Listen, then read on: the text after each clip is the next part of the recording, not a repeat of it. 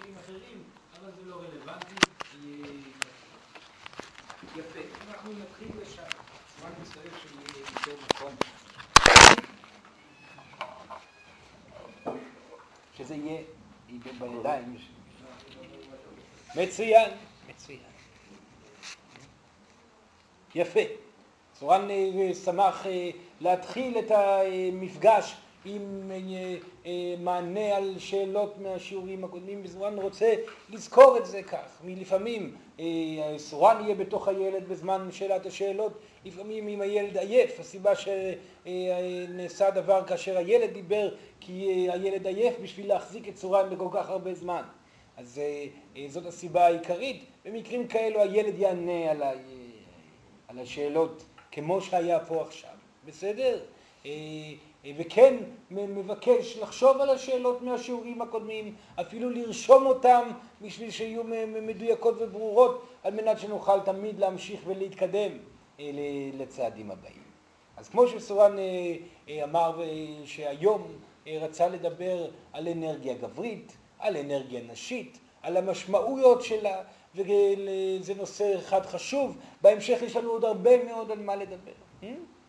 דיברנו על שתי הדברים הבסיסיים בחייכם, שהם אהבה וייעוד, הם שתי הכלים, הצעדים העיקריים שיש למין האנושי בשביל לחוות את הגלגול המתקיים והמתגלגל, על מנת שאתם תוכלו להגיע לאיזון האידיאלי בגלגול ולהרוויח ממנו את הטוב ביותר, חשוב שלמין האנושי יהיה ייעוד וזוגיות, וכמו שסורן אמר, אם חסר אחד מהשניים הללו, כנראה יהיה לנשמה חסר משהו, משהו, אלא אם הנשמה הגיעה למעין תובנה אה, אה, שהיא לא זקוקה יותר אה, לאהבה או לייעוד, זאת אומרת, היא הגיעה למצב שהיא כל כך מלאה באהבה ובייעוד שהיא לא נזקקת לזה יותר. מתוך המצב הזה יש סיכוי שהנשמה כבר לא תזדקק לייעוד, אך לרוב כבר יהיה לה את כל הכלים בשביל לא לפעול בייעוד, זאת אומרת כלכלית וזאת אומרת ביטחונית, ולרוב היא תעשה דברים אה, בכל מקרה בנתינה לאחרים, אה, אולי שלא יהיו כהגדרה של עבודה, אבל כן יהיה כבר ייעוד בפועל, ונשמה שתחליט שלא זקוקה לזוגיות, לרוב יהיה לה הרבה אהבה. זאת אומרת, או אהבה ידידותית, אהבתית, רבה סביבה, או באמת אהבות מזדמנות. כן, ממש כך, כן. סורן יכול באמת גם לומר שישנם נשים, נשים בהיסטוריה האנושית שהגיעו מתוך בחירה מאוד מאוד מודעת לא לבחור בזוגיות מדוע? בגלל שהם כבר הצליחו להגיע למצב שבו, שבו הן לא מפחדות בכלל משום דבר שקשור לזוגיות, לכן קל להם מאוד להיות בזוגיות ולכן יש להם רבים מחזרים ומתוך זה הגיעו האנשים הללו למסקנה שאינן זקוקות לזוגיות אחת והתמסרו לייעודן כנשים בנתינה אך עם זאת חגגו את היותן נשים, אף אחת מהנשים הללו לא התנזרו מיחסי מין לדוגמה, אבל זה גם נושא אחר. ישנם כאלו שכן התנזרו, אבל רק אם היו זקוקות לאנרגיה האדומה שנמצאת במיניות ליצירת ניסים, ואלו המעטות שבמעטות. בעתיד יהיה יותר ויותר מקרים שבהם נשים יחליטו לא להיות בזוגיות. יחליטו באופן טבעי מאוד. זה לא אומר שהם לא יחגגו את נשיותם, אך הם יחליטו לא להיות בזוגיות. בגלל שהן כבר יודעות איך זה, יודעות מה ההטבות שבכך ומה החסרונות שבכך, התמודדו עם הכל, הן נאהבות ונחשקות על ידי כל הגברים, ומתוך זה הן מרגישות שהן צריכות את השקט שלהן בשביל לפנות ולהפנות את האנרגיה העיקרית שלהן לייעוד. ומהו הייעוד? קידוש האלה. באותו רגע הם יהפכו להיות נשים אשר מובילות את קידוש האלה, וזה היה בעבר בזמן תקופתו של סורן מאוד מקובל. Hmm? גם עכשיו בעתיד אה, הקרוב זה הולך לקרות, הקרוב סורן אומר, לא סתם עכשיו יש יותר ויותר נשים מגברים, לא סתם יש יותר ילודה נשית מאשר גברים, זה לא אומר שיהיה מחסור בזוגיות, זאת לא הסיבה, ממש לא, לא הסיבה. אבל באופן אוטומטי יגיעו אה, נשים לעולם הזה, נשים, נשמות של נשים שנולדות עכשיו, כבר מבינות את הבסיס הזה, הן יודעות בתוכן שהן רוצות לתפקד, כמקדשות האלוהות. ומחכות לרגע שבו הם יחליטו לעשות את זה, ולרוב זה יהיה לאחר שיהיה להם זוגיות נפלאה, ולאחר שיהיה להם גם ילדים. אישה לא תרגיש אה, לרוב, לא תמיד, לא תמיד, אך אישה לא תרגיש מלאה ושלמה אם היא לא תהיה אימא. כי באימהות יש כוח מאוד מאוד גדול. Hmm? אישה, בזמן ההיריון ובזמן היותה מגדלת ילדים, מקבלת המון מידע רוחני, המון המון המון. ישנם כאלו גם שלא. Hmm? בעצם אבל המנעד הרגשי שקיים לנשים שנמצאות בהיריון הוא מנעד שאם אישה מצליחה לסחוט בו בגלים הרגשיים הללו, היא נשארת עם הכוח היכול, ויכולת השחייה שלה באותם גלים גבוהים רגשיים, גם לאחר מכן. זאת אומרת, יכולת הדיוק של אישה משתפרת בהמון המון המון, אה, אה, אה, בהרבה מונים, כך אומרים את זה, אה, בהמון המון מונים. מספר מונים. מספר גדול של מונים. אה, אה, כאשר היא מצליחה לדייק את עצמה בזמן ההיריון. כל אדם מנסה לדייק את עצמו בחייו.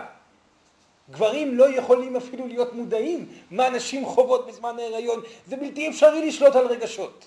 הרגשות נעות בתוכן בסדר לא הגיוני. לפתע שמחות, לפתע כועסות, מתפרצות, כמובן הגברים חווים את זה כי הם רואים את, את, את, את האישה שלהם משתנה מול עיניהם, משתנה לחלוטין. זה משפט שגיל אה, פעם אמר, יושב פה, אמר, אה, מי זאת המפלצת שבלעה את אשתי? זאת משפט מאוד מדויק. לא על אשתי כמובן. כמובן שלא, כמובן שלא.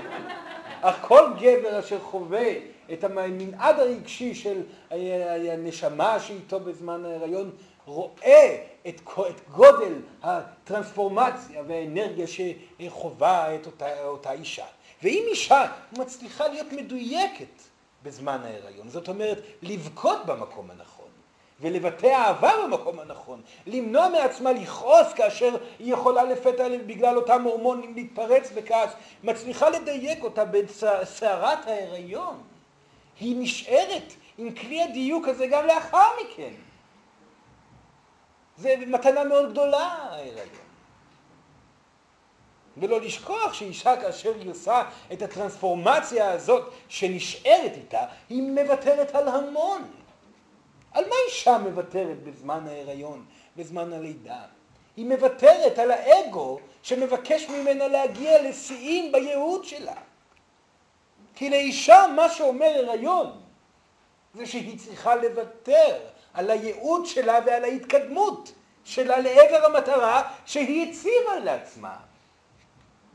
כי מעכשיו היא אימא. בשביל האגו זה איום ונורא. האגו אומר, אוי ואבוי, כי אם אני לא, אם אני מניח בצד, מניחה, סליחה, גם אם היא מניחה בצד את הרצון אה, שלה להצליח, אז איך היא תצליח? מסורב מקווה שאתם מבינים שהכל כבר הפוך. כי אם אישה מניחה בצד את הרצון שלה להצליח, ומתמסרת להיותה אימא, והרצון שלה להצליח הופך להיות משני, אך עם זאת העומק שלה בעשייתה לא הופך ונהיה משני, היא בלי ספק תצליח יותר. זאת אומרת שההיריון הנשי הוא הדרך הטובה ביותר להתקדם מקצועית בייעוד. וזו האישה צריכה להבין. ככל שהיא תרפה יותר מהמטרה המקצועית שלה, היהודית שלה, כך יותר ויותר היא תתקדם בחייה. וזו דילמה מאוד גדולה שקיימת לאישה. איך אני אוכל להתקדם בייעוד? הרי אני אימא עכשיו. אפשר ואפשר. כי לא מדובר פה על כמות זמן שאישה צריכה להשקיע בילד. לא. מדובר פה על כמות אנרגטית שאישה צריכה להשקיע בילד. והמשמעות של כמות אנרגטית היא לא מחשבה כל היום וכל הלילה על איפה הילד נמצא. ולא התעסקות שסביבו כל הזמן, לא. אלא ההבנה הגדולה, שמעכשיו והלאה הדבר החשוב ביותר בחייה זה הילדים שלה. ומתוך ההבנה הזאת להת, להתנהל בייעוד, להתנהל בזוגיות, יש ויתור גדול מאוד על האגו. וכל אישה שעשתה את העבודה שסורן מדבר עליה, מבינה עד כמה טוב ההיריון, ועד כמה מקדם הוא, ועד כמה טוב היותה אימא. פשוט לא חושבים כל היום וכל הלילה על מה יהיה בעתיד. על מה אעשה ולאן אגיע, לא, יש ילדים לחשוב עליהם. אחשוב על זה ואפעל מבלי מחשבה יותר מדי בייעוד. זה, ה, אה, אה, בוא נאמר, הטכניקה, הדרך העיקרית להגיע להגשמה בייעוד והצלחה גם בייעוד, וגם הצלחה כלכלית. אבל זה דורש הרבה כוחות נשיים. והנה עכשיו, מה שסורן פתח בנושא הזה, כאילו פתח לפתע, וסורן מתחיל לדבר פה על האנרגיה הנשית. כי האנרגיה הנשית, בבסיס שלה, זקוקה להרפייה. מה הכוונה הרפייה? הכוונה היא ויתור על מטרות האגו.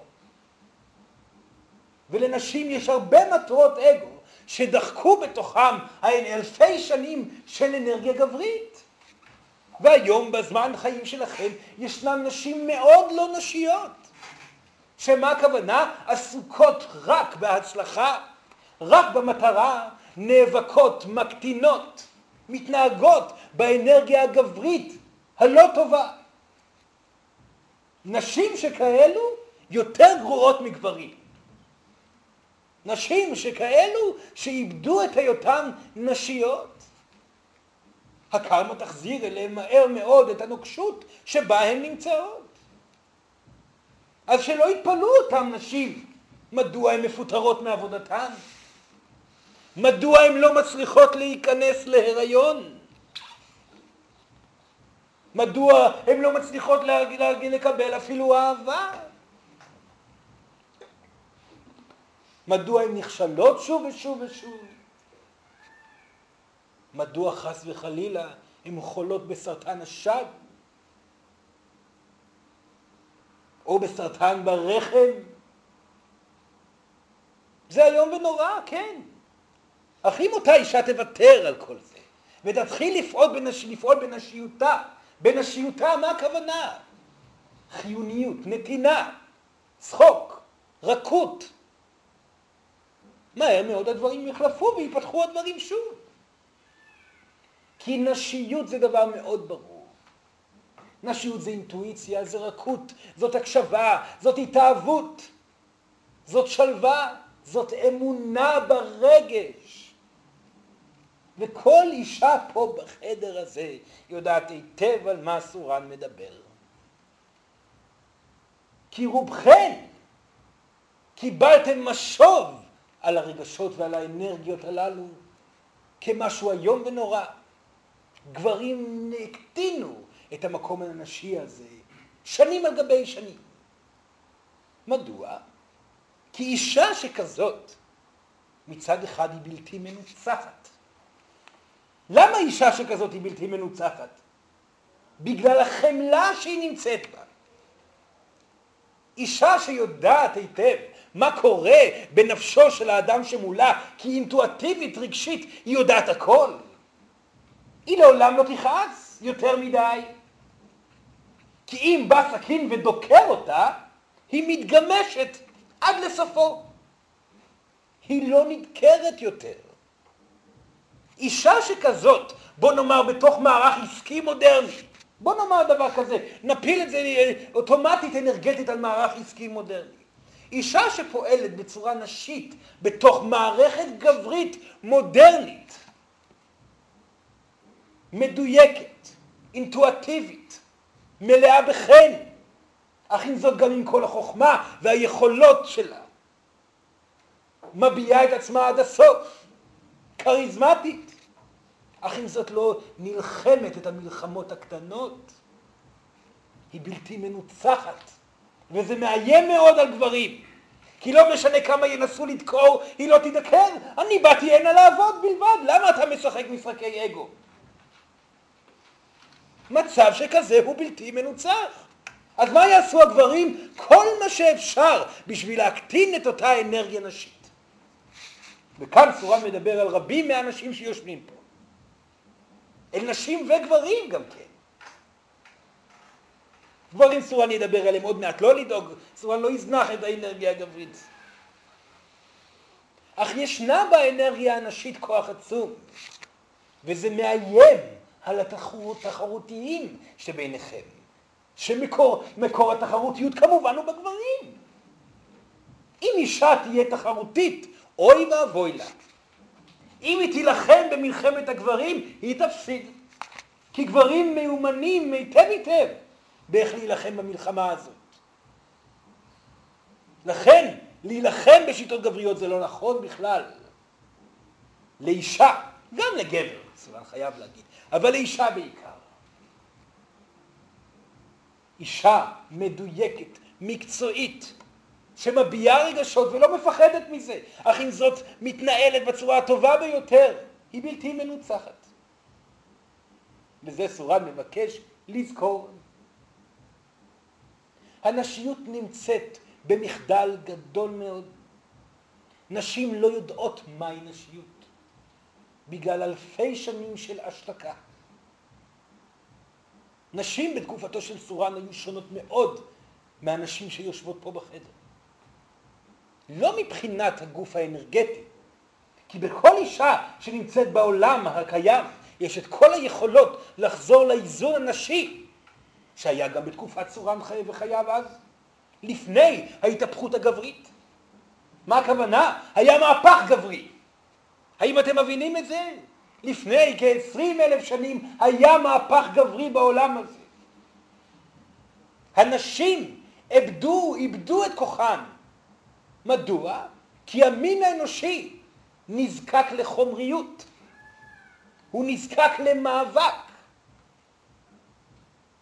התגלה החומר, והחומר עצמו, מי שמנצח בחומר, הוא החזק ביותר, הוא התחרותי ביותר, הוא זה שלא חש אטום רגשית, אשר פוגע באחרים ורומס אותם במטרתו.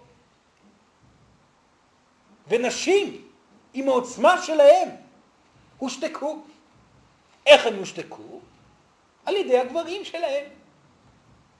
על ידי הגברים הקרובים אליהם בעבודתם ובזוגיות שלהם. וזה קרה מול עיניו של סורן. זה קרה יותר ויותר ויותר, עד שאחרי מספר אלפי שנים האישה שכחה מהי הנשיות. גברים עושים את זה עד היום. מדוע גברים משתיקים נשים בעולם כולו? מדוע גבר קורא לאשתו משוגעת? כי היא מרגישה. המנהד הרגשי השלם שאישה חווה, מעצב לשמחה, מכעס לאושר, כל הזמן היא חווה את הרגשות הללו. המנהד הרגשי הזה יכול להיראות בשביל העין התחרותית כשיגעון. היא משוגעת, היא בוכה וצוחקת, היא לא מאוזנת. מה הכוונה למאוזן? מאוזן מבחינת הגברים ועד התקופה העכשווית היה קר, אדיש, בעל חזות חזקה, כי הוא לא בוכה, אך עם זאת עקשן, תחרותי, פוגע ורומס. זה אדם מאוזן. כמובן שאותו אדם סובל כל רגע בחייו. הוא האדם המאוזן? ממש לא. מי הוא האדם המאוזן? האדם המאוזן הוא זה שמשתמש בכלים הנשיים, שיודע לבכות עד הסוף, ומתוך זה להשתחרר לעבר שמחה. זהו האדם המאוזן. כי אם אתם חווים כאב בלבכם, תנו לו להיות, הוא נמצא פה. אז אם אתם חווים כאב בלבכם ותיתנו לו להיות, הוא יעבור תוך מספר דקות. אך אם אתם חווים כאב, כאב בלבכם ולא מניחים לו להיות בתוככם, הוא יכול להישאר שנים ואפילו גלגולים. אבל על מוות של אדם קרוב הוא דבר שאפשר לעבור אותו תוך מספר חודשים. זאת אמת. אם האדם מרשה לעצמו להביע רגשות ולא מתעלם מהרגשות שלו, או אם האדם מרשה לעצמו להביע רגשות, אך עם זאת חי את חייו, כי ישנם שתי דרכים להיתקע רגשית. או להתעלם מהרגש, זו דרך גברית מאוד מקובלת. אני לא כואב, אני לא כואב, אני הולך לעבודתי, אני יכול הכל, איזה גבר חזק אני. יש הרבה נשים שפועלות כך בהתאם. מצב שכזה תוקע רגשית שנים, גלגולים. ויש דרך אחרת להיתקע רגשית, רק לבכות, מה שמכונה אצלכם דיכאון. אדם שבוכה ובוכה ובוכה ולא פועל, לא מתמודד עם החיים החומריים. גם זאת התקיעות רגשית. שני המצבים הללו הם מצבים שנוצרו מתוך השליטה האנרגטית הגברית כבר אלפי שנים. כי הגבר החזק מתעלם מרגשותיו, והאישה החלשה, את חלשה, את חלשה, את משוגעת, את משוגעת. האישה הזאת, שאמרו לה את זה שוב ושוב ושוב, היא דיכאונית, היא בכיינית, היא נזקקת, וכך הגבר המפוחד רוצה את אשתו. מדוע הגבר המפוחד רוצה את אשתו כזאת?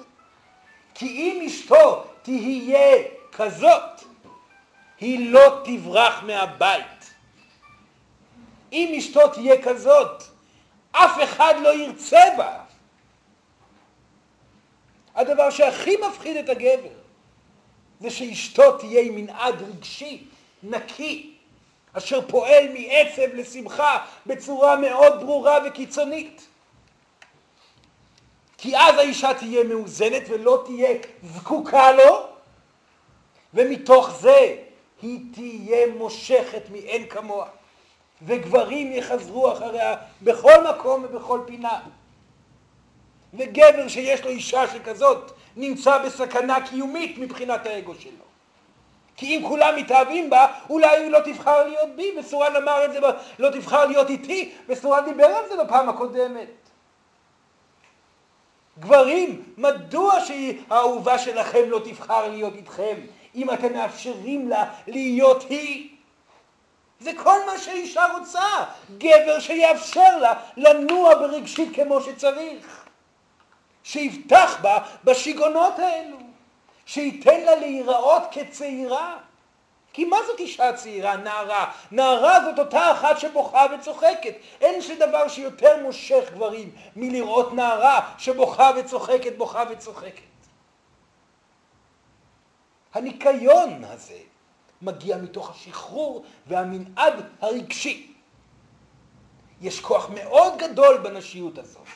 כי אם האדם מצליח לנוע רגשית בצורה כזאת, היקום מגיב אליו בהתאם. מה הכוונה? לסורן חשוב לו מאוד להסביר את זה. וחשוב לפני שסורן נכנס להסבר הזה, שאתם תבינו שכאשר סורן מדבר על אותה אנרגיה נשית, היא רלוונטית גם לגברים. כי יש באנרגיה הנשית דברים שרלוונטיים מאוד לגברים, כמו המנעד הרגשי. כי גם גברים הם כלים של מנעדים רגשיים. נכון, הרבה יותר קל לגברים לעשות את זה, וזאת היא עובדה. חשובה מאוד להגיד. גברים כאשר הם ייקחו את המידע שסורן מדבר כרגע אל נשים ויטמיעו אותם בחייהם, יגיעו להכשרה הרבה יותר מהירה מנשים. אך עם זאת עומק ההכשרה לא יהיה באותה מידה. כי עומק הרגש שיחוו הנשים גדול בהרבה. גברים יותר קל להם לעשות את ההכשרה, אך יכולתם לנוע במרחב הקיומי בעזרת הרגשות ומנעד הרגשות הוא קטן יותר. אישה אשר מצליחה לנוע רגשית בצורה שסורה מבטא, חופשיות רגשית מלאה, יכולה להתחיל ליצור ניסים מתוך זה. גם גבר יכול, אך זה דורש בשבילו הרבה יותר עבודה. לכן המילים שסורן אומר עכשיו קשורים גם לגברים, וזה בעצם המהפך הרגשי שהולך להתקיים בעולם הזה, המהפך בחזרה לנשיות, לתקופת הנשיות. מה הכוונה? לעידוד הרגשות. המהפך הולך להיות בכך שאם משהו גורם לאדם להרגיש ברע, הוא יודה בכך שהוא מרגיש ברע. הוא יבטא את הרגש ויאפשר לו להיות נוכח בתוכו וייתן לו לצאת החוצה. הוא ייתן מקום לרגש להתבטא. מצד שני, מה שיעשה את אותו אדם, גם נשים וגם גברים, יוודאו שאת הרגשות הם מבטאים בזמן ובמקום הנכון. ולא כל היום וכל הלילה, לא בעבודה. אם כואב לכם שחבר וחברה עזבו אתכם, תבכו בבית. בעבודה עובדים. במפגשים עם נשים וגברים, כל אחד לטעמו כמובן, נמצאים במפגש, לא חושבים על החברה שעזבה אז, או על הטעות שהייתה בעבודה, כל מקום ברגע הקיים. אך אם רגש נמצא בתוככם והוא צריך לצאת החוצה, תאפשרו לו לצאת החוצה. חמש דקות ביום זה כל מה שצריך. תנו לרגש להיות בתוככם. אני כועס, אני עצוב. תנו לו לצאת החוצה ויהיה לכם הרבה יותר קל להתנהל. אך יהיו כנים עם הרגשות שלכם. ועם זאת תדעו לעשות הפרדה מוחלטת בין ההבעה הרגשית להתנהלות היומיומית.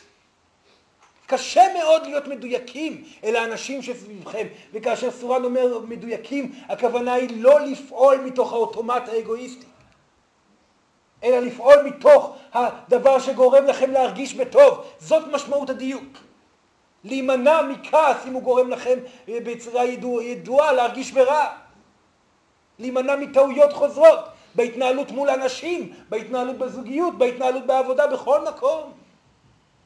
ההימנעות הזאת והבחירה במשפט שנובע מתוך הדיוק הרגשי היא המהלך העיקרי להתפתחות האדם. בשביל להיות מדויקים חייבים לתת לרגש להיות מחוץ אליכם. קשה מאוד לכם להיות מדויקים אם אתם כואבים על דבר שקרה מלפני כמה ימים או מלפני כמה שנים. לכן ההיגיון הרגשי הנשי הוא מאוד נכון ומדויק. כי אישה במקורה, כאשר היא בוכה עד הסוף, היא פטורה רגשית ממנו ויכולה להתנהל בדיוק. לכן הבעת הרגשות והדיוק חופפים אחד לשני ומעודדים אחד את השני. ולמה זה כל כך חשוב? מדוע כל כך חשוב כל המהלך הזה? בגלל, וזה סורן עכשיו חוזר פעם נוספת, רגש יוצר מציאות. ככל שאתם יותר מאושרים במשך היום, כך העושר ייצור מציאות. ככל שאתם סובלים יותר במשך היום, כך הסבל ייצור מציאות. מאוד פשוט. שום דבר אחר לא יוצר מציאות, אך ורק רגש. אם אדם מאושר, כך יראו חייו. אם הוא מדוכא, כך יראו חייו. אך אדם שלא מבטא את הרגשות, לא משנה כמה דברים טובים יקרו לו בחייו, תמיד הוא ישמע צרימה ברעש הרקע של הסבל, שהוא לא ביטא עדיין.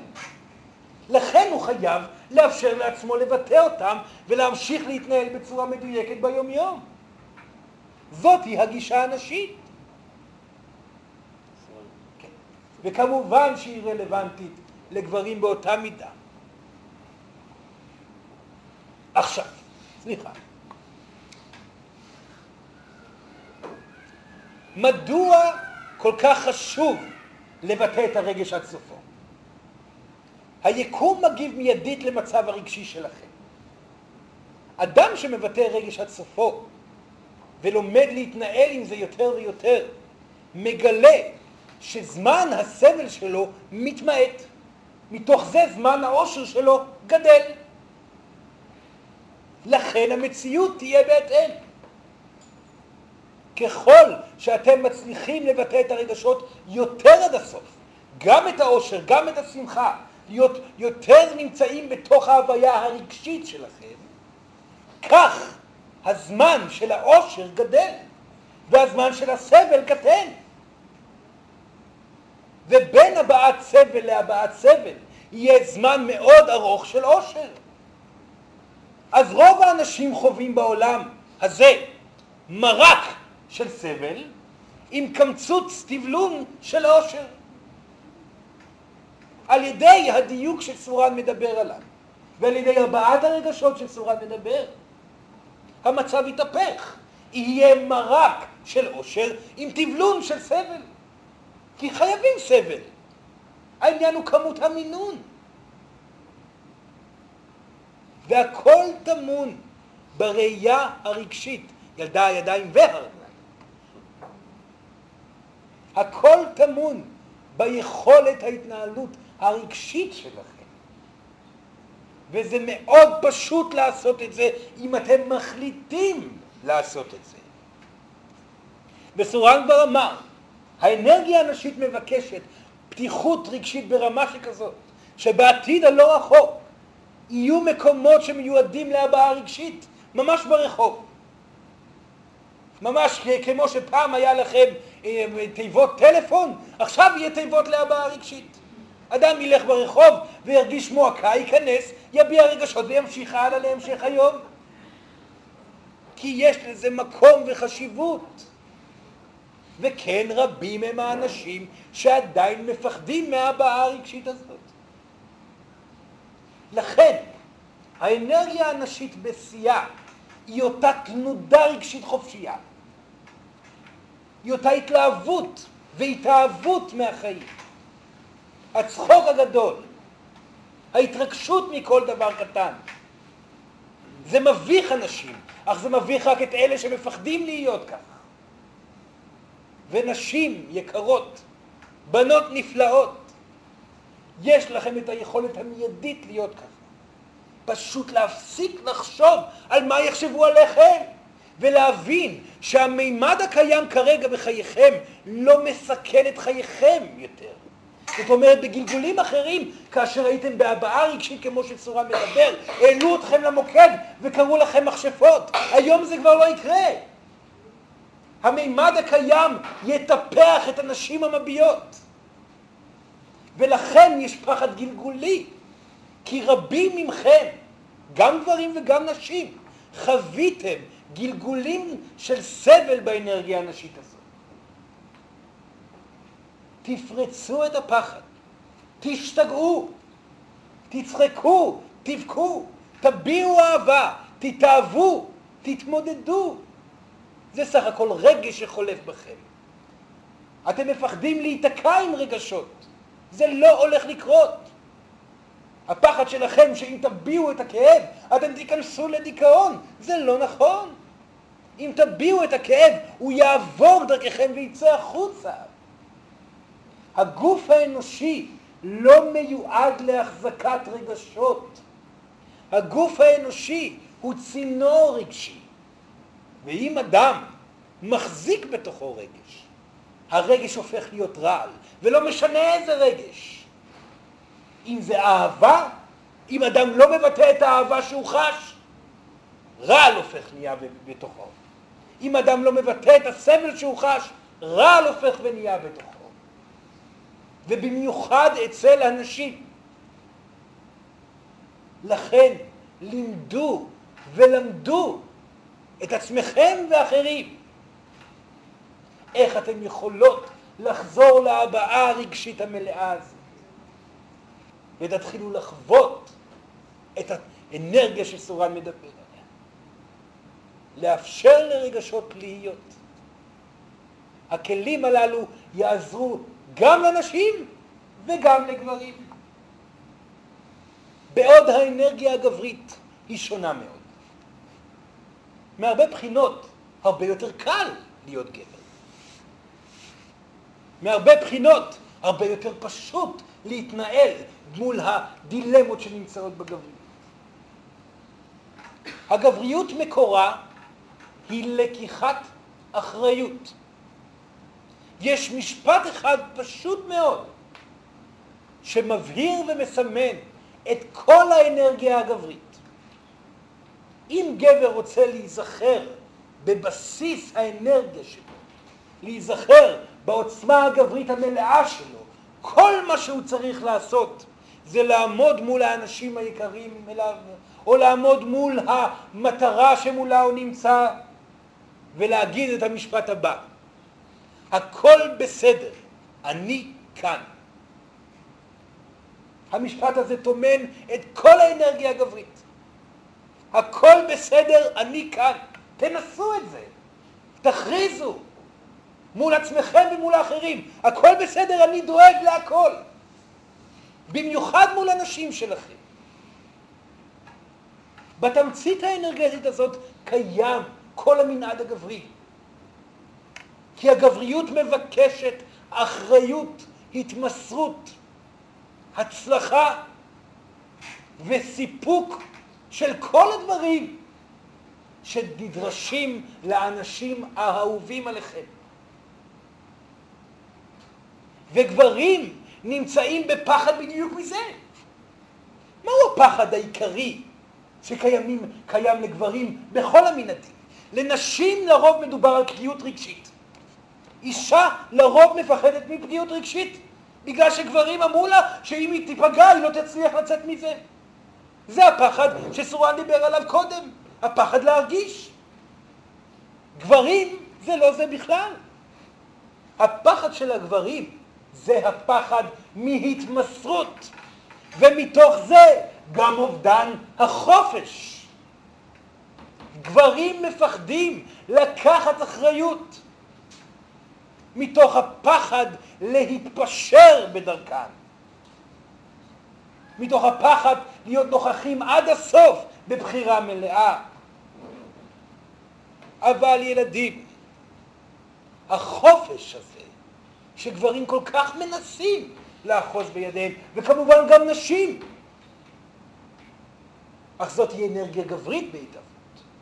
החופש הזה, עד גיל מסוים הוא נפלא.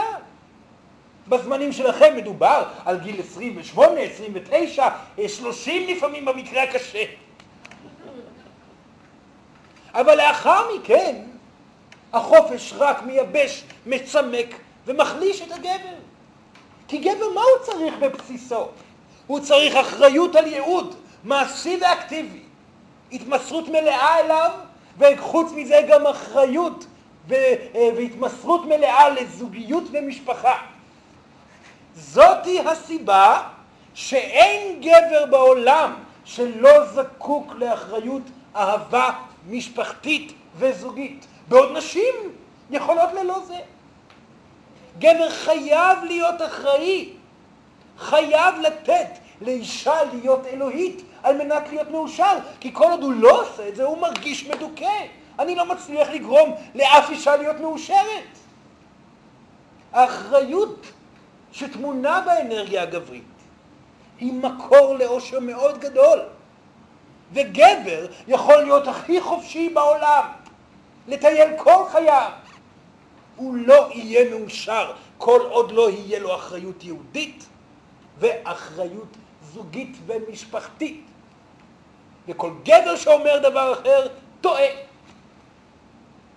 ולכן גברים מחכה, מח, מפחדים מהתחייבות. מדוע הם מפחדים מהתחייבות? הם מפחדים מהתחייבות מתוך הפחד להיכשל. והגברים חייבים להיזכר מדוע הם החליטו לבוא לעולם הזה פעם נוספת.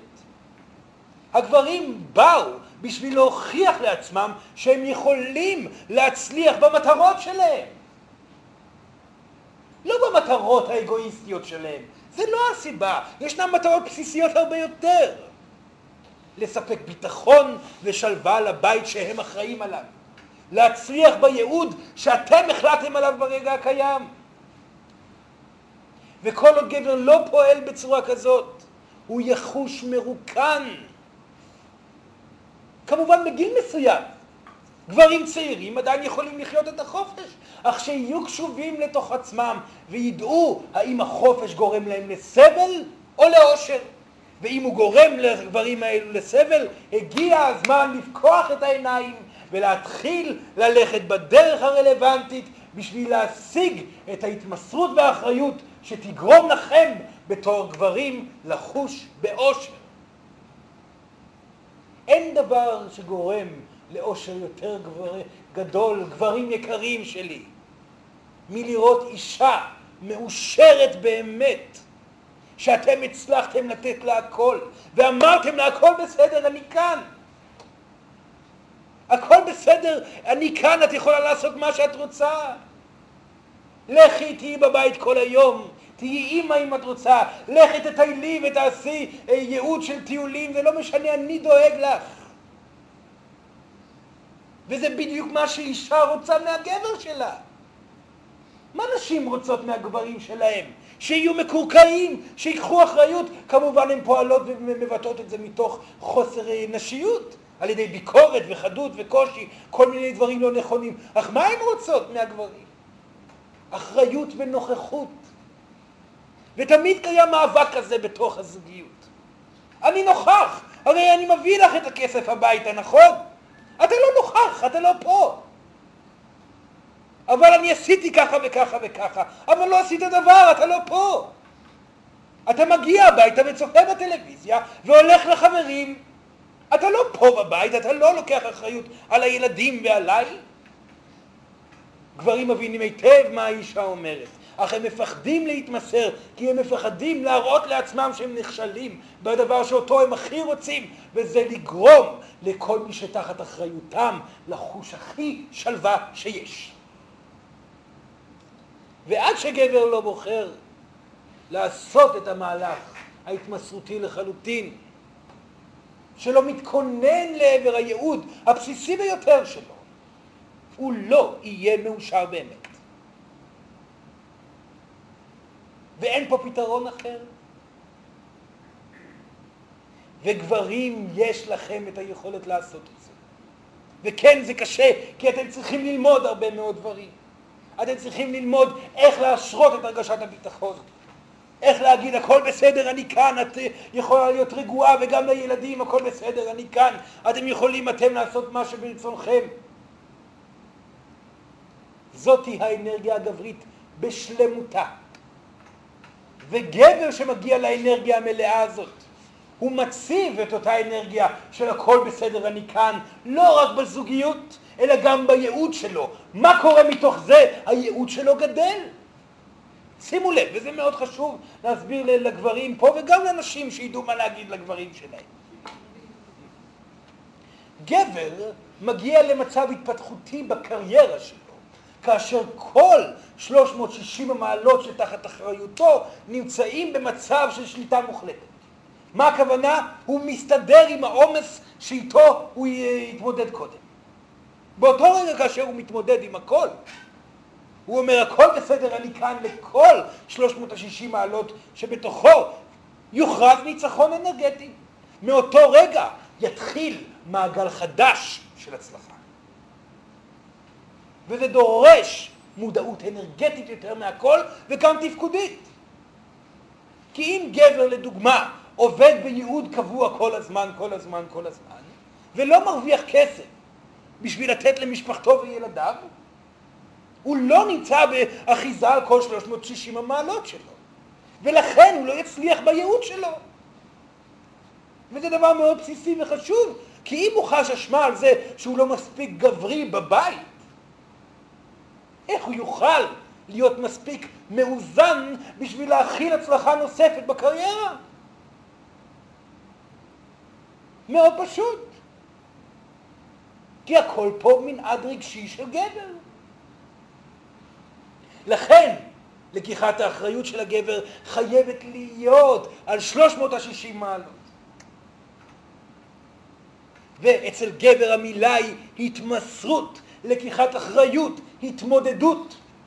אצל האישה המילה היא הרפייה, ביטוי רגשי, הבעה נשית מלאה. הנחה לחומר, אך עם זאת התנהלות מדויקת. הפכים, מה שנקרא אה, ין, כן, יין ויין, משלימים, מתגלגלים, משפיעים. ובתוך הזוגיות כל זה קורה מיידית. הגבר נמצא כל הזמן במטחי ביקורת מאשתו שדורשת ממנו להיות גברי יותר ובעל לקיחת אחריות מלאה יותר והאישה נמצאת כל הזמן תחת מטחי האנרגיה הגברית שמבקשת ממנה להיות נשית יותר, הבעייתית יותר ומאושרת יותר, רגשית יותר. וכך זה זז אחד עם השני. בגלל זה בתוך הזוגיות קיים מגרש מופלא להתפתחות אישית. והגבריות הזאת והנשיות הזאת נמצאים בכל כיוון שאליו תסתכלו. העולם מתגלגל מתוך האנרגיה הזאת. כן. ילדים, אותה אנרגיה נשית וגברית זקוקים אחד לשני. אך אתם צריכים לזהות איפה אתם נמצאים עם זה. גברים, האם הורדתם מעליכם את כל המטרות האגואיסטיות? האם אתם עדיין רצים אחרי החופש הלא, הלא ממלא הזה? ונשים, האם אתם עדיין מתנהגות בהבעה גברית מפוחדת?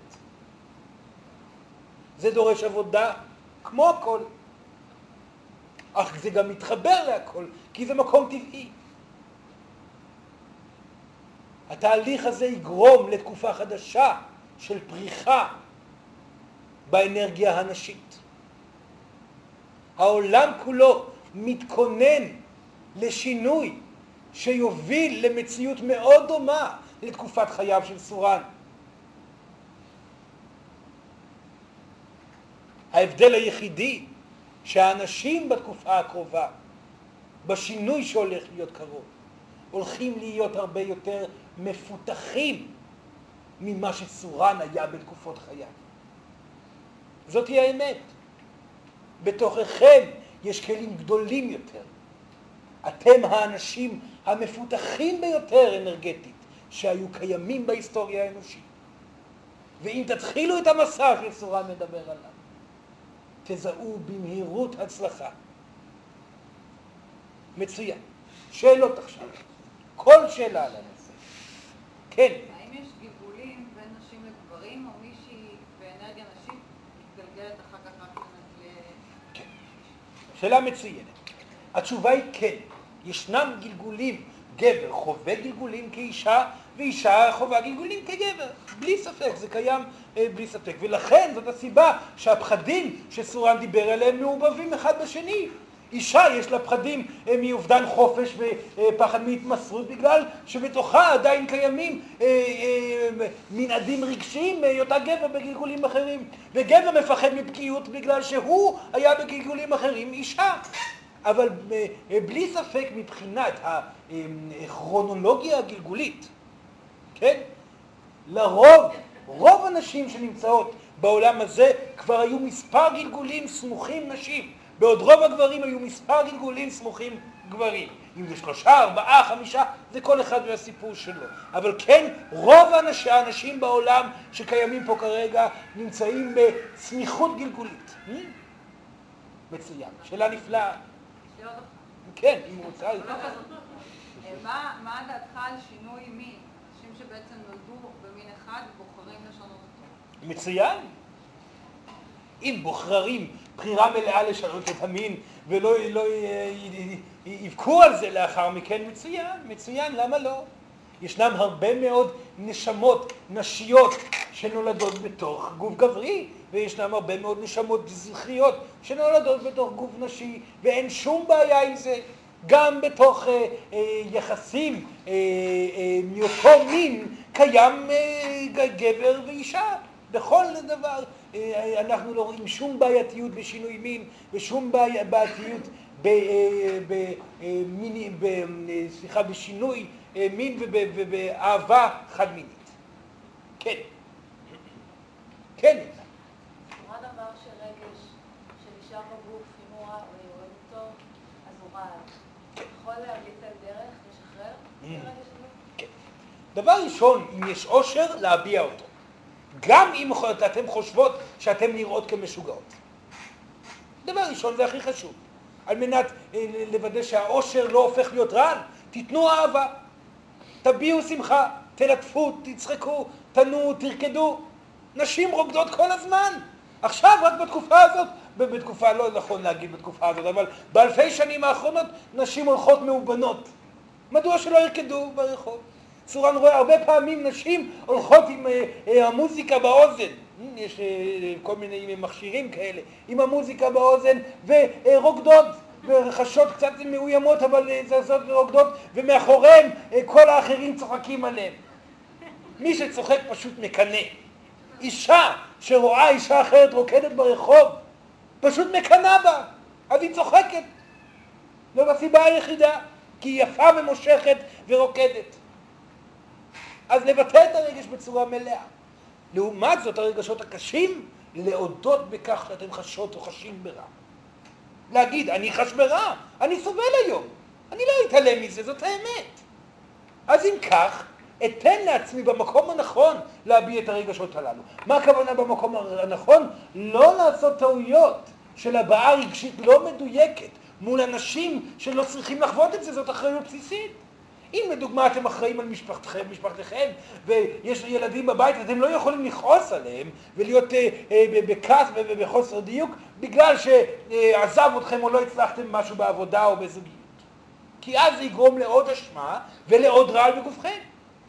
לכן ההבעה הרגשית חייבת להיות במקום מדויק. מה הכוונה מול אדם שיכול להכיל את זה? רגליים ידיים. שלום. וחוץ מזה, לבד.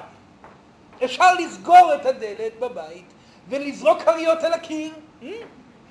אפשר לראות סרט עצוב, או להיכנס לאינטרנט שלכם ולראות תמונה של החבר שעזב. אך ההתעלמות, ההתעלמות מהיותכם סובלות או סובלים, היא מגוחכת לחלוטין.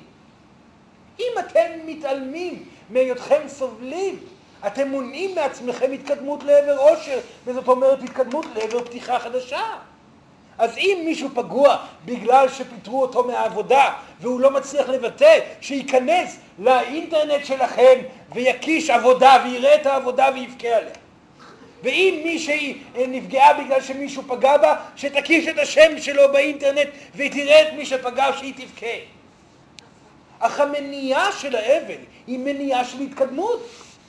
וזאת הסיבה שכל כך הרבה אנשים תקועים רגשית שנים על גבי שנים. ויותר גרוע מכך זה הפנטזיה.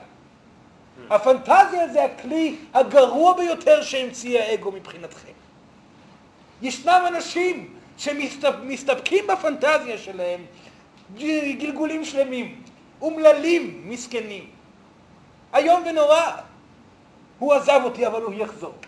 אני מדמיינת את זה. אני רואה את הרגע שבו הוא ייכנס בדלת ויגיד, שלום, חזרתי. הדבר הזה הוא שטות ענקית ובעייתית. כי אישה שכזאת מונעת מעצמה את ההבעה הרגשית ומשאירה את הרעל בתוכה. וחוץ מזה, מה שהיא עושה, היא לא מצליחה להיפתח לאנרגיית התמנון פעם נוספת. כי היא כל הזמן מחכה שחוט הזהב הלא קיים הזה עדיין יעביר אנרגיות אה, ממנו ובחזרה אליה. פנטזיה, פנטזיה, פנטזיה.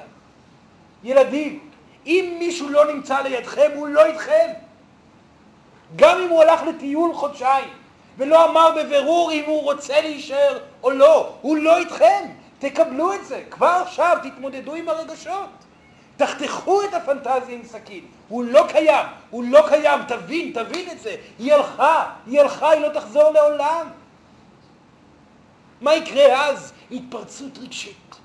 וזה בדיוק מה שצריך בשביל להתקדם עם האבל. פנטזיה זה דבר איום ונורא.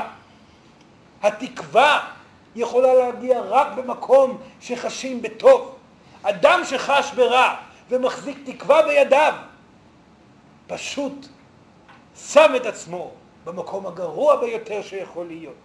הוא נמצא בכלא של האגו שלו. כן. כן.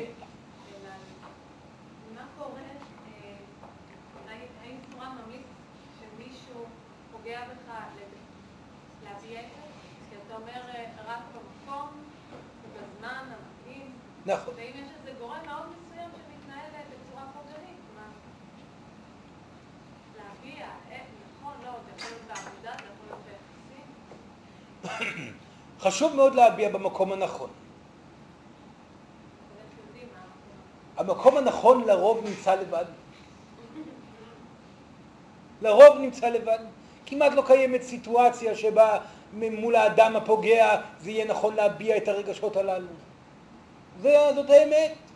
מעטים המקרים שכעס הוא דבר מדויק. מעטים מאוד. רק כאשר אתם מגיעים מתוך חוסר פחד ואיזון ומבטאים את הכעס, אז הדבר הוא מדויק. הביטוי הרגשי לבד הוא חיוני וחשוב לכולם. ומה שאתם צריכים לזכור שזה לא לוקח הרבה זמן. אם תעיזו לבטא רגשות בגאווה, הביטוי יהיה מלא.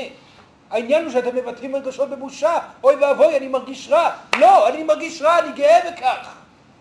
מצב שכזה יגרום לתנודה רגשית הרבה יותר מהירה, ואז אתם תוכלו בקלות להתקדם הלאה מהרגשות הללו, ואז להיות גם מדויקים, ולומר את הדברים שאתם רוצים להגיד לבוס או לבן זוג, לא מתוך פחד וכאב. כמובן שצריך לדבר.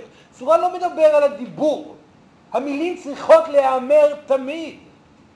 העניין הוא שמה שצריך להיאמר חייב להיאמר במנעד הרגשי הנכון.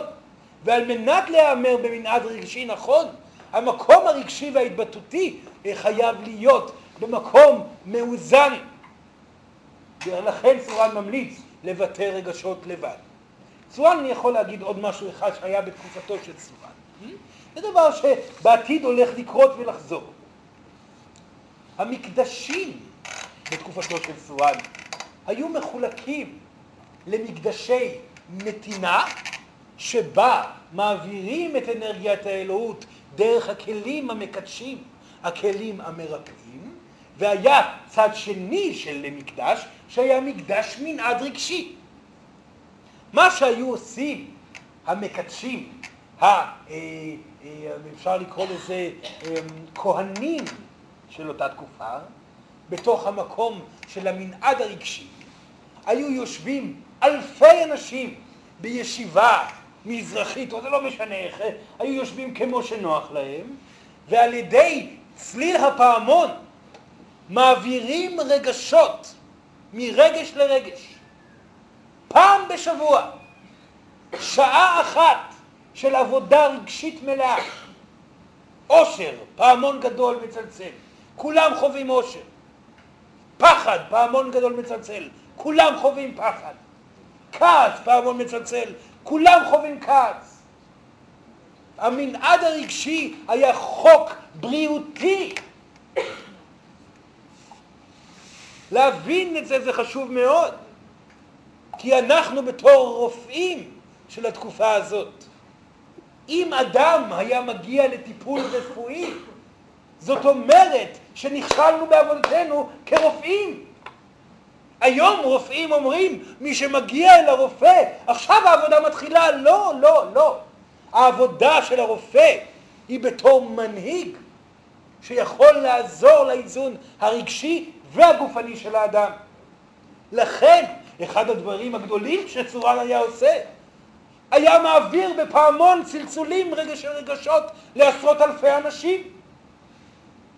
עושר, צלצול בפעמון, פחד, צלצול בפעמון, כעס, צלצול בפעמון, אבל, צלצול בפעמון. הרגשות היו יוצאים ומתנקזים החוצה ויוצאים לחלל האוויר אה, של היקום. ואנשים היו יוצאים נקיים ומתוך זה הרבה יותר מדויקים. וילדים זה הולך לקרות בעתיד, לא עוד הרבה זמן. אותו פעמון הולך לחזור ולצלצל. כן. זה בדיוק אה, מה שרציתי לשאול, לגבי מחלות, כן. מצבים של אה, פיזיים. מסביב, מסביבי, כל הסביבה קבורה שאני חולה עם שפעות מאוד קשות, ובכלל אני רואה ממש מחלות קשות אה, כן. שהפכות להיות פשוטות, וזה מעלה לי את השאלה, מה זה בכלל, למה, כאילו, מה הקטע של מחלות כדי כך? מה התפקיד שלהם? מה מה הסיפור?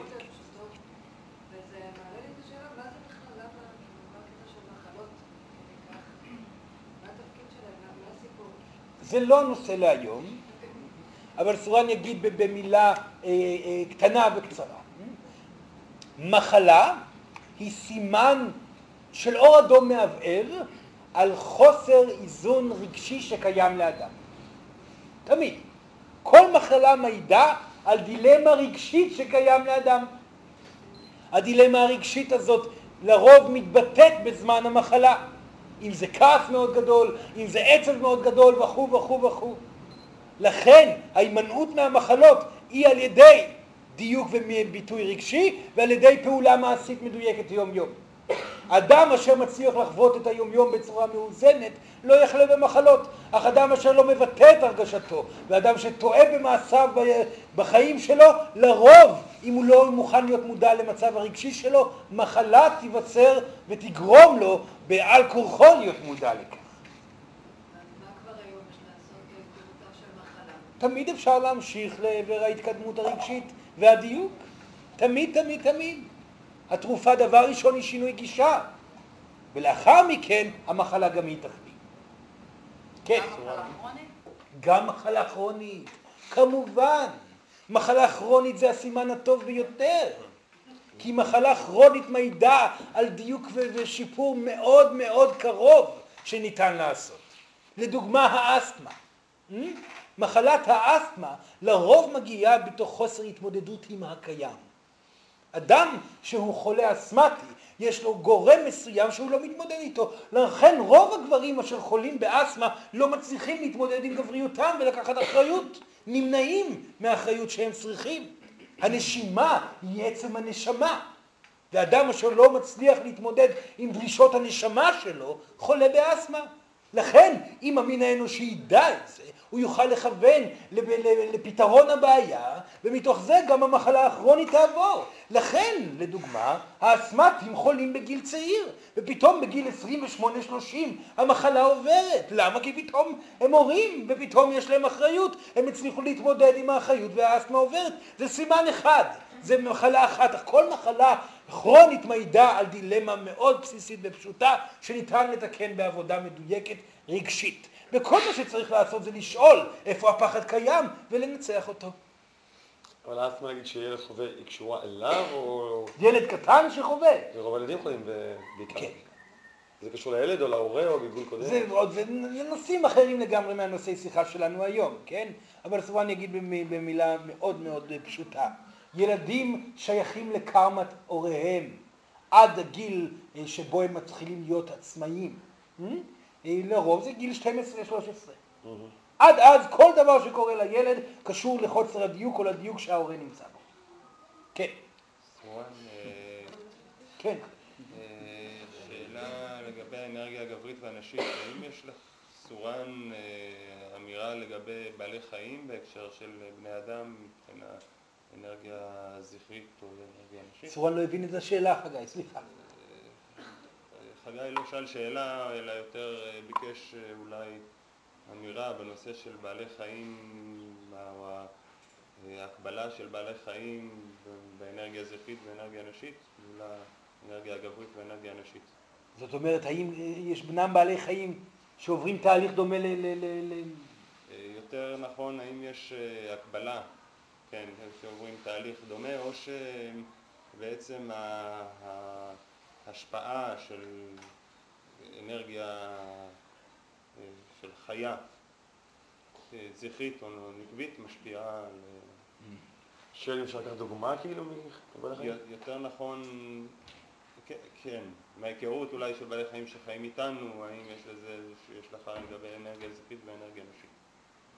להכל יש השלכה על אנרגיה גברית ואנרגיה נשית.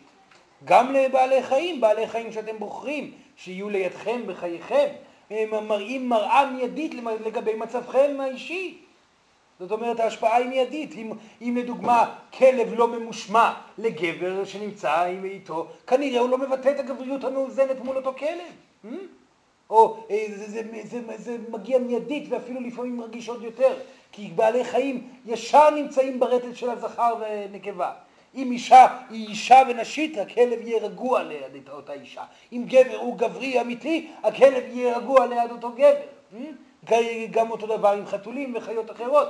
אז כן, יש אה, השלכה לבעלי חיים בנושא הזה, וחוץ מזה ישנם אה, כוחות אנרגטיים לבעלי חיים, שזה נושא אחר, זה לא קשור. זה לא הייתה כמובן. כן. אישה לא מאוזנת בהיריון שלה, התינוק לא, לא. זאת אומרת, לא, לא, לא, לא. אישה לא מאוזנת בהיריון שלה, הדבר הגרוע ביותר שיכול לקרות זה שהיא תאבד את הילד שלה. מומים זה לא, בהחלט לא. כי הנשמה, אלא אם היא לוקחת דברים, חומרים, ש, חומרים שפוגעים בעובר, זה כבר משהו אחר, כן? אך חוסר דיוק וחוסר איזון בהתנהלות הרגשית זה ממש לא קשור ל, ל, ל, לילד ולעובר, ממש ממש לא. מה שכן, אישה שלא מדויקת בזמן ההיריון, לחוצה מדי, מפוחדת מדי, נותנת לתנועה הרגשית שלה להשתלט על עצמה, יש הרבה סיכוי שהנשמה תחליט לא לבוא עדיין. Hmm? הרבה מהמקרים וסיבות רציניות לכך שנשמות לא מגיעות לזוגות צעירים בימיכם, זה לא בגלל שיש בעיה בפוריות, זה שטויות. זה בגלל שהנשמה שרוצה לבוא לחיים איתכם אומרת, אבא שלי לא מספיק אבא עדיין ואימא שלי לא מספיק אימא. אם אני אהיה שם איתם, זה לא יעזור לי בכלל, אני רוצה שאבא יהיה אבא. לא יטייל כל הזמן וישחק עם החברים, שקודם כל יהיה חשוב לו המשפחה שלו. אני רוצה שאימא תהיה אימא, לא תפעל מתוך חוסר דיוק רגשי ותכעס ותתעצבן, אלא תבחר להיות מדויקת בכל פעם מחדש. האמרה של העובר במצב שכזה, של הנשמה במצב שכזה, אני לא מוכן לבוא כל עוד אתם כך.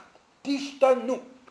לכן הפעולה הרפואית היא רק אה, אמ, תמיכה למהלך הרגשי. וזוגות צעירים צריכים לעשות עבודה עצמית מאוד גדולה רגשית על מנת להיות מוכנים לקבל את הנשמה אה, שרוצה להגיע לחייהם. והרבה פעמים כאלו אשר מאבדים את העוברים באופן קבוע, הדילמה פה היא גברית ונשית. כי הנשמות שמגיעות אליכם היום מאוד מאוד אה, ביקורתיות מהבחינה הזאת, לא מתפשרות. הן רוצות אתכם מוכנים. קחו את זה בחשבון. כן. כן, כן. אה, מה סורן חושב על אה, לקיחת הורמונים בהקשר של דיוק רגשי ומנהל רגשי? לקיחת ההורמונים היא טובה במקרים מסוימים ולא טובה במקרים אחרים. הלקיחת הורמונים היא כן חשובה במקרים שבהם יש צורך להתפוצצות הרגשות. לקיחת ההורמונים מבחינה רפואית עושה דבר מסוים שמכינה את הגוף הנשי לפוריות מסוימת, ומבחינה אנרגטית רגשית היא גורמת לבלון ששומר על רגשותיו להתפוצץ, ולכן קיימת תנודה. לעומת זאת לקיחת הורמונים למישהי שכבר התנודה קיימת בשיאה, לא יהיה רלוונטי. ברור.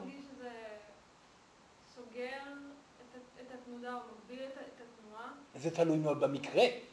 אדם אשר, אישה שיש לה תנודה טבעית מאוד גדולה, זה יגביל. אישה אשר סגורה זה יפוצץ לכל כיוון. הורמונלית מה שנקרא. כן. סורן אמר שלאישה הריון זה כלי, לאנרגיה נשית, הריון זה כלי מאוד... אה, נפלא להתפתח. מה המקבילה הגברית?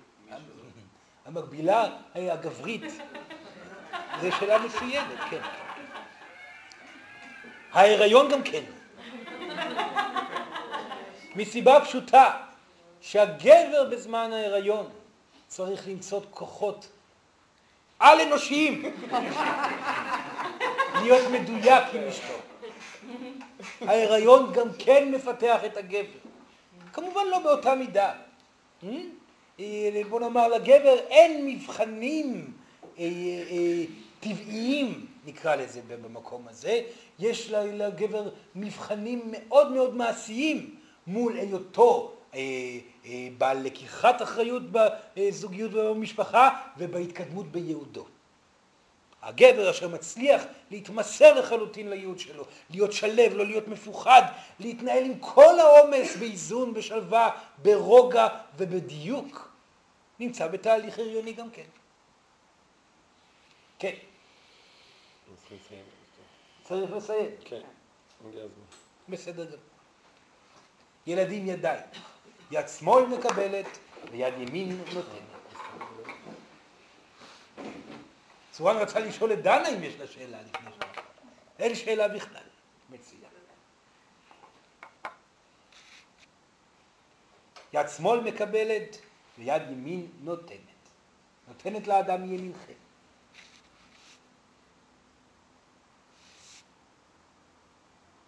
יפה מאוד. סורן מבקש לעשות את הדבר הבא. עכשיו, בנשיפה השלישית, סורן מבקש מכם לתת לאדם ימינכם. הסתכלו עליו רגע, מי זה האדם ימינכם אם אתם לא רואים? רק תראו אותו מבחינה חזותית. כי מה שאתם צריכים לעשות בנתינה אליו זה לדמיין אותו בצורה הטובה והמאושרת ביותר שאתם יכולים לדמיין אותו.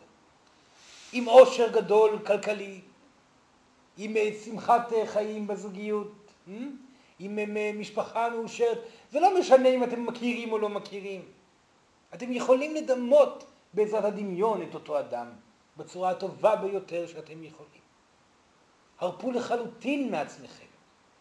השתיקו את האגו שלכם שאומר, רגע, מה איתי? ותרשו לעצמכם להיות בנתינה מוחלטת. הנתינה המוחלטת הזאת תגיע אליכם, כי רק אם נותנים, מקבלים. ומה שיקרה, שהאדם משמאלכם ייתן לכם בדיוק. אבל אם אתם מלאים בעצמכם בשאלה מה איתי, אתם לא יכולים לקבל מהאדם משמאלכם. לכן תיתנו ללא מחשבה עד הסוף. הרפו לחלוטין בתוך הנתינה הזאת. ויסחפו איתה עוד ועוד. ואז תוכלו לחוש עד כמה זה נפלא להיות בנתינה תמידית. לעצום את העיניים.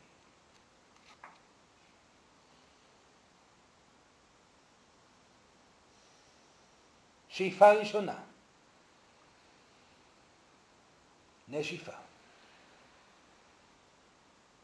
שאיפה שנייה, נשיפה. שאיפה שלישית, נתינה לאדם ימינכם.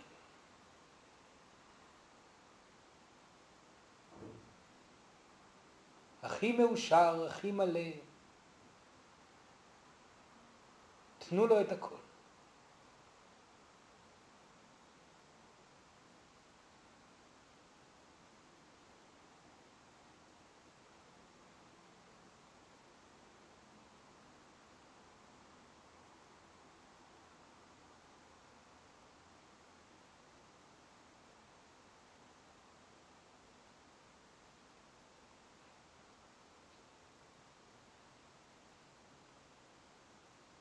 נפלא.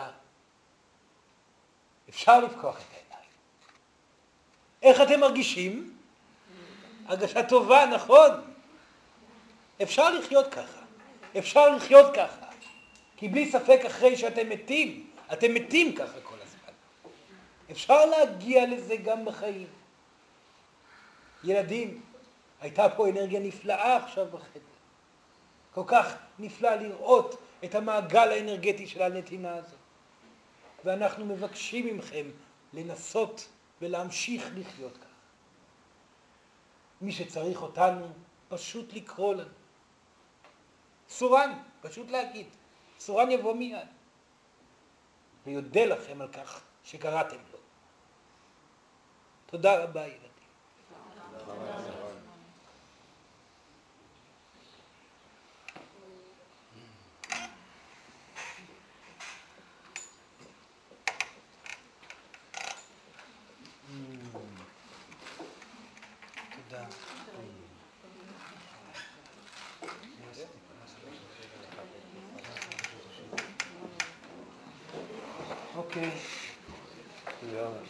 טוב, חבר'ה.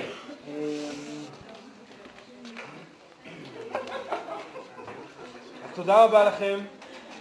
עכשיו, מי, ש, מי שיש לו כיסא עם כזה, צריך להחזיר כיסאות לחדר הגדול שלו.